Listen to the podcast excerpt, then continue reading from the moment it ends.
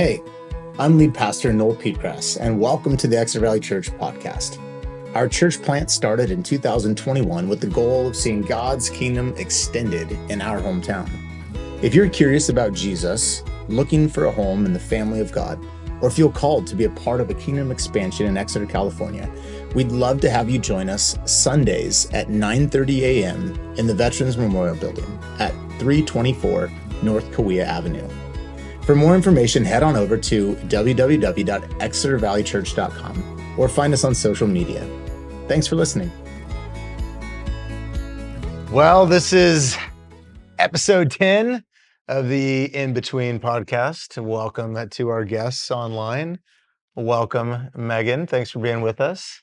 So good to have you for a second time on our podcast. Thank you. Yeah. This week we're going to be talking about the passage that we just preached, which was about the Lord's Supper, and we're coming to the conclusion of Matthew's Gospel, and we're in chapter 26. So we got 7 weeks from now until Easter to finish the Gospel account of Jesus' life, death, and resurrection, and we found ourselves here at this story where Jesus institutes the Lord's Supper, and I wanted to bring you in. Particularly, I thought this was I thought it would be interesting to have this conversation with you because I know you've done so much research in your own personal devotional life into some of the more liturgical expressions of faith, and particularly like the Anglican expression of Christian faith. And so I thought you'd be the perfect person to have a conversation with about the Eucharist, which it kind of means. Did you know that means Thanksgiving? Yeah. Yeah, of course you did. Well, I thought it had something to do with Christ or something. You know, as it relates to the Lord's Supper and what you see in Scripture, like, what are your own thoughts and feelings, experiences with the Lord's Supper? Well, I know similar to you, it was symbolic, like. Yeah, you grew up with, or that was your default position. Yeah, that we did it like once a month, and if we did it more than that, there was something special happening, and we had the little juice plastic cup and the little, at that time, sweet squares, which always needed to be washed down. Felt like with us. Yeah, and it was juice, not wine, and but we did take it together. It was always passed, and then we waited. And your home church would have been non-denominational. Yeah, non-denominational. Yeah. And the words of Paul were always read before he took it. Do this in remembrance of me. Like, and the night he was betrayed, Jesus took the bread, broke it, said, "This is my body given to you." Yeah. Every time, eat this, do it in remembrance of me. In the same way he took the cup, blessed. And so that was all very common practice. And we first ate the bread, and then the next portion was read about his blood, and then we drink the juice. And then you were always told to examine yourself before. What are like, do you have some preferences? I have preferences. Yeah, weekly. I think you like doing it every week. Yeah. Well, and remember, we had this conversation early on in the life of our church where it was like, are we going to do this every week, or are we going to do it? And we settled on weekly, which I'm really glad for now. Yeah. I feel more convicted than ever that weekly is not necessarily the only way to do it, but the way I want to do it, Well, especially if you miss church, like that month. Yeah, you go 2 months. Like, yeah, and I know you the centrality of it. Yeah. It's like, well, we'll read the Bible once a month in church. Yeah. We'll have communion once a month, or maybe we'll sing once a month. Like, we would never probably choose to only sing or only read the Bible or only pray. So the sacrament of communion seems like it should also be a regular weekly part of our life together. So about on that, if I think about Jesus being the whole, he instituting the whole idea of this communion supper, this Lord's Supper, he is the gospel message. So like, it's not like, it's not like the, oh, it's good. So if he is the gospel, He is the bread that's from heaven. He is the word, like literally he's called the word, and all of creation was spoken through him, and he holds all creation together, and he's at the center. It makes sense as we're, you know, when we're talking about these different traditions and how, and like the Anglican or the Catholic tradition or the ones that come, like the Lutheran, the Eucharist or this meal is the central part of the worship service. And I know you had realized that post-Reformation, that shifted. Yeah. The sermon became the central part of the service, the gathering, the Sunday gathering, and that was provocative, or that, and maybe, or curious, like, oh, I didn't know that that wasn't always the case. Yeah. You know, like in the West, in our tradition, you would have always thought that the sermon was the main point because it's the main point, right? And the communion is like the tag at the end, like you do it, but it's not given 45 minutes, right? Or 30 minutes or an hour or whatever that the sermon is given. And in the Catholic, like it is the sermon, like it is the mass. Like pre-Reformation, it was the thing in the mass, the apex. Yeah, like point. That. It's like my understanding is just like that's what it was. Like the mass was the Eucharist. Like everything, it was the central. And I think that there's, you know, we were talking about like Catholic and Anglican, but I mean, you know, we have to remind ourselves that the early church was just one church, and it grew and formed and developed into what we know as a Catholic church. But that was just Christianity up until the Reformation. So if we go back to like even the early church, though, in Acts 2, you know, it says they devoted themselves to the apostles' teaching and to fellowship, to the breaking of bread and to prayer, you know.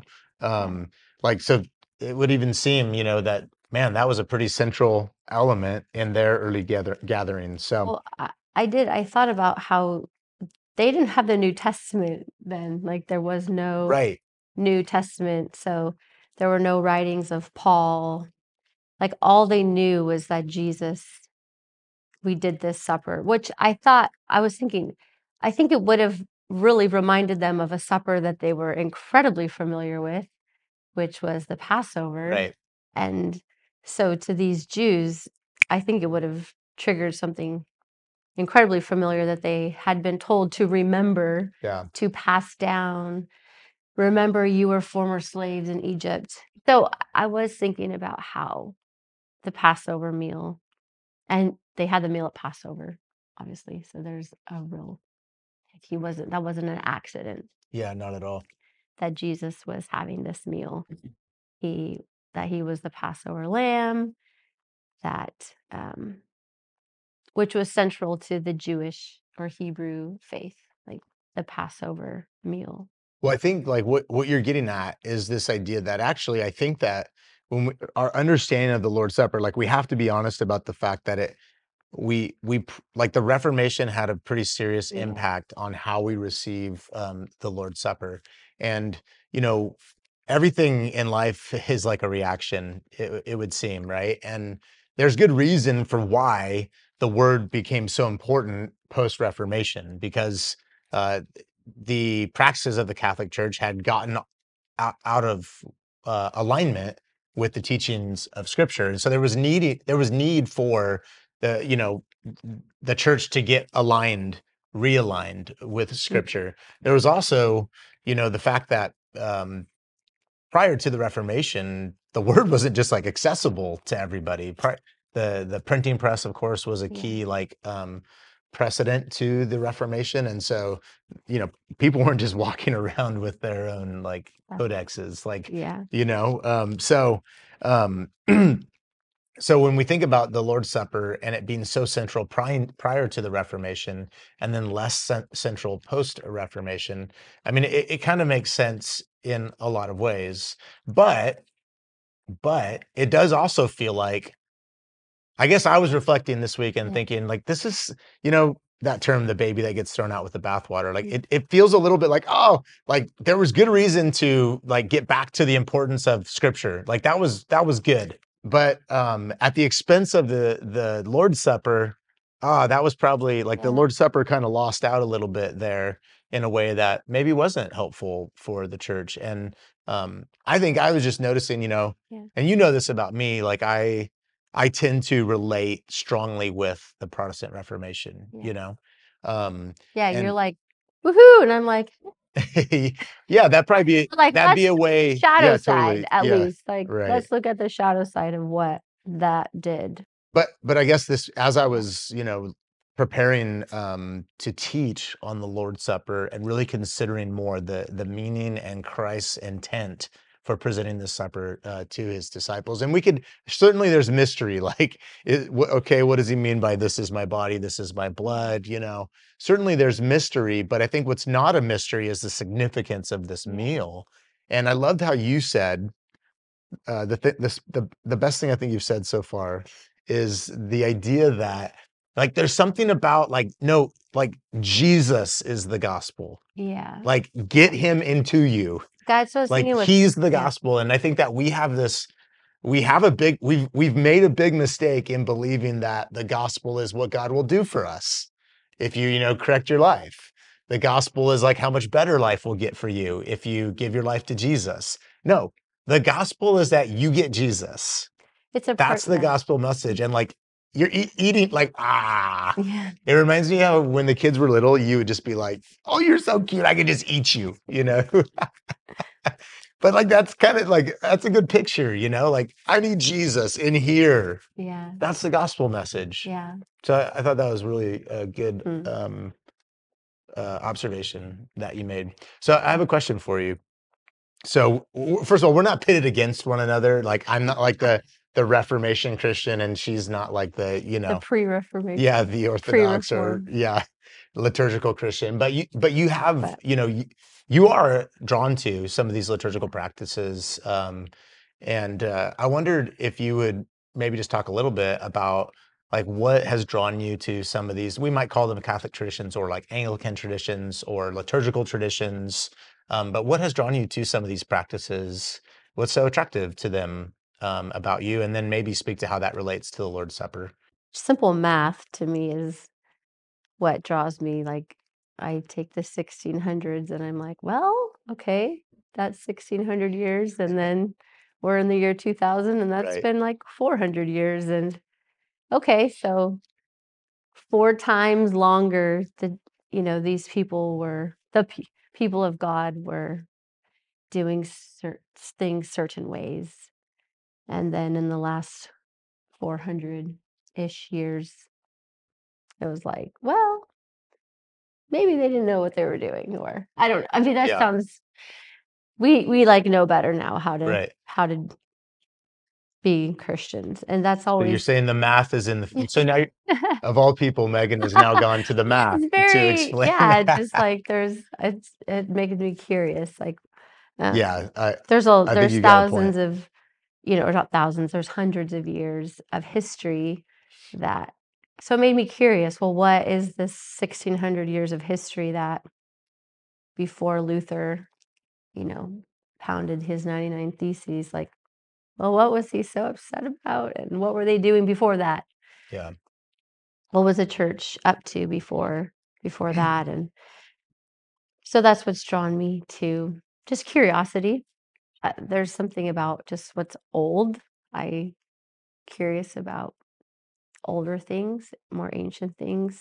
I'm probably more suspect of new, like suspicious of something that isn't as old than something that is what is old. Yeah.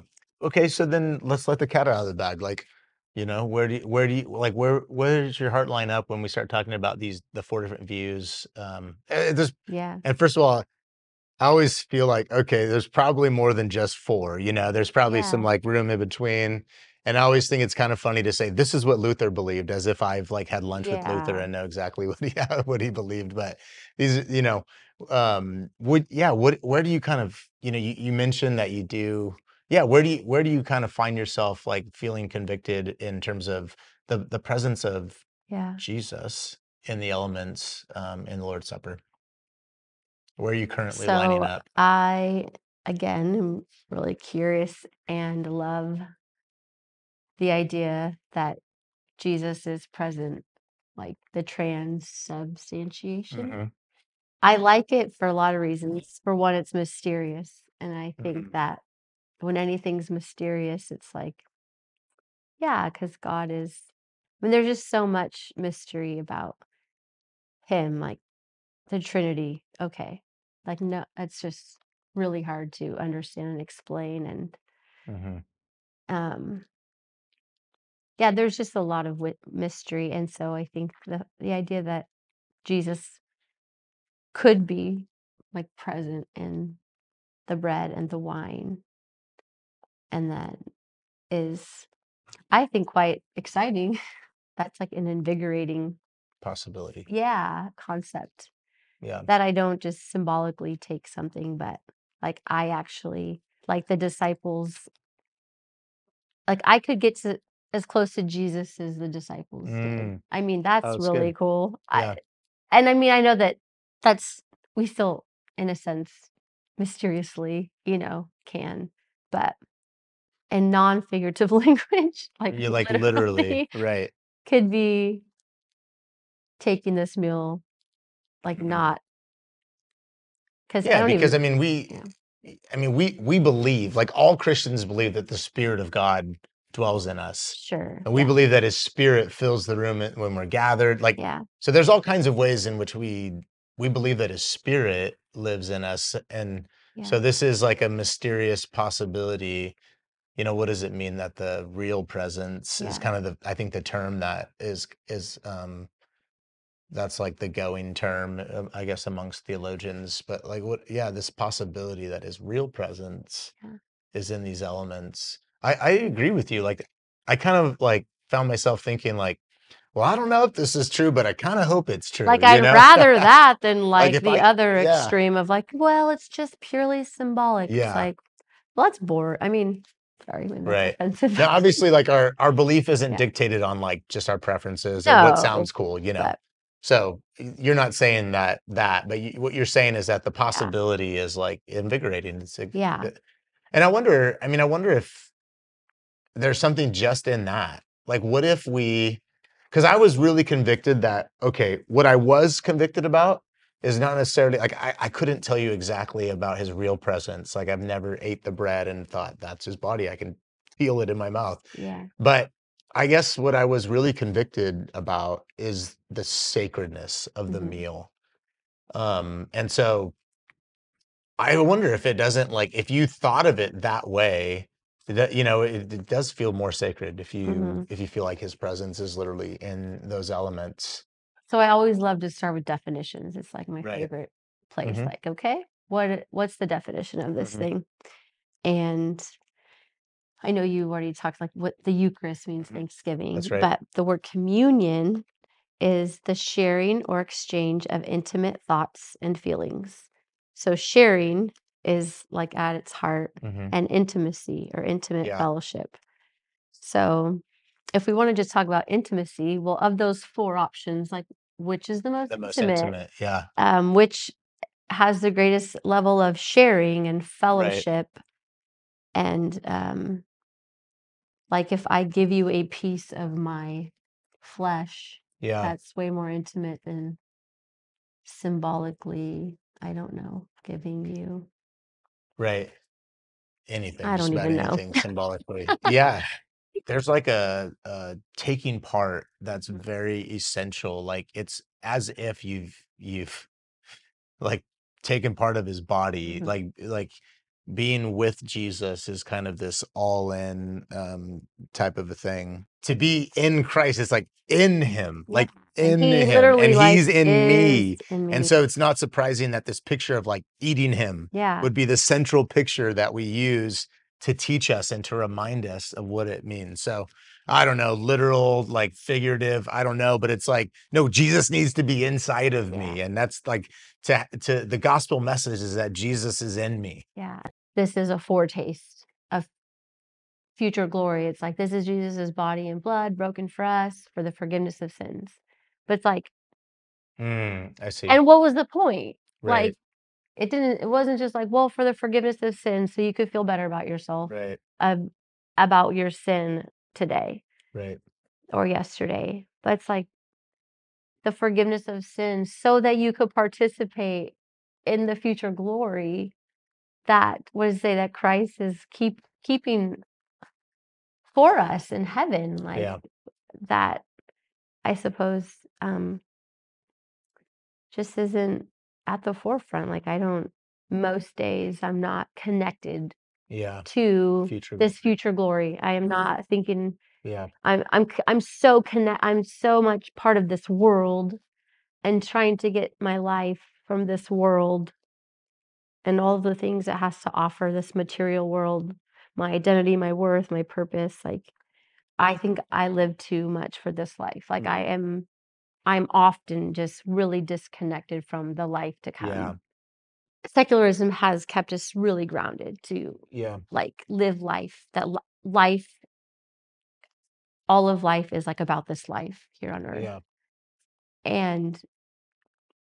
And Jesus, like the Christian life is actually like, no, like the reason Jesus says, like, give up your life, you know, if you want your life, like lose your life. And because he's calling us, like, this actually isn't, like, future glory is your inheritance. Like, future glory has always been the point. Future glory was like the original intent, like communion with God was how it started and how it will end. Yeah.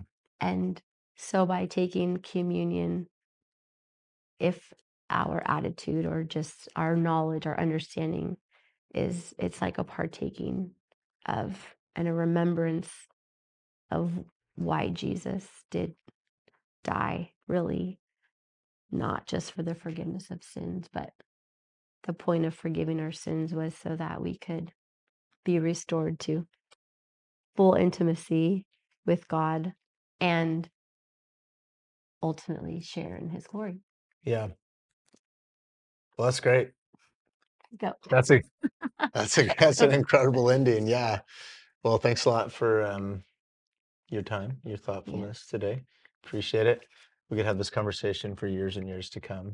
But I'm just like you, and even just talking with you now has just got me even more excited about, you know, this sacred meal that Jesus gave to his church the night before he was crucified. And I'm just kind of like convicted to like walk in like a new appreciation, a new level of reverence, a new anticipation for this meal and all that it can mean in the life of the believer, and just the opportunity that is in it. Each and every week we partake of it.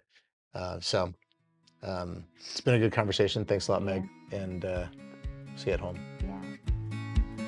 Hey, it's Pastor Noel again. Just wanted to say thanks so much for joining us here at the Exeter Valley Church podcast. And don't be afraid to join us in person on a Sunday morning, 9:30 a.m. at the Exeter Memorial Building.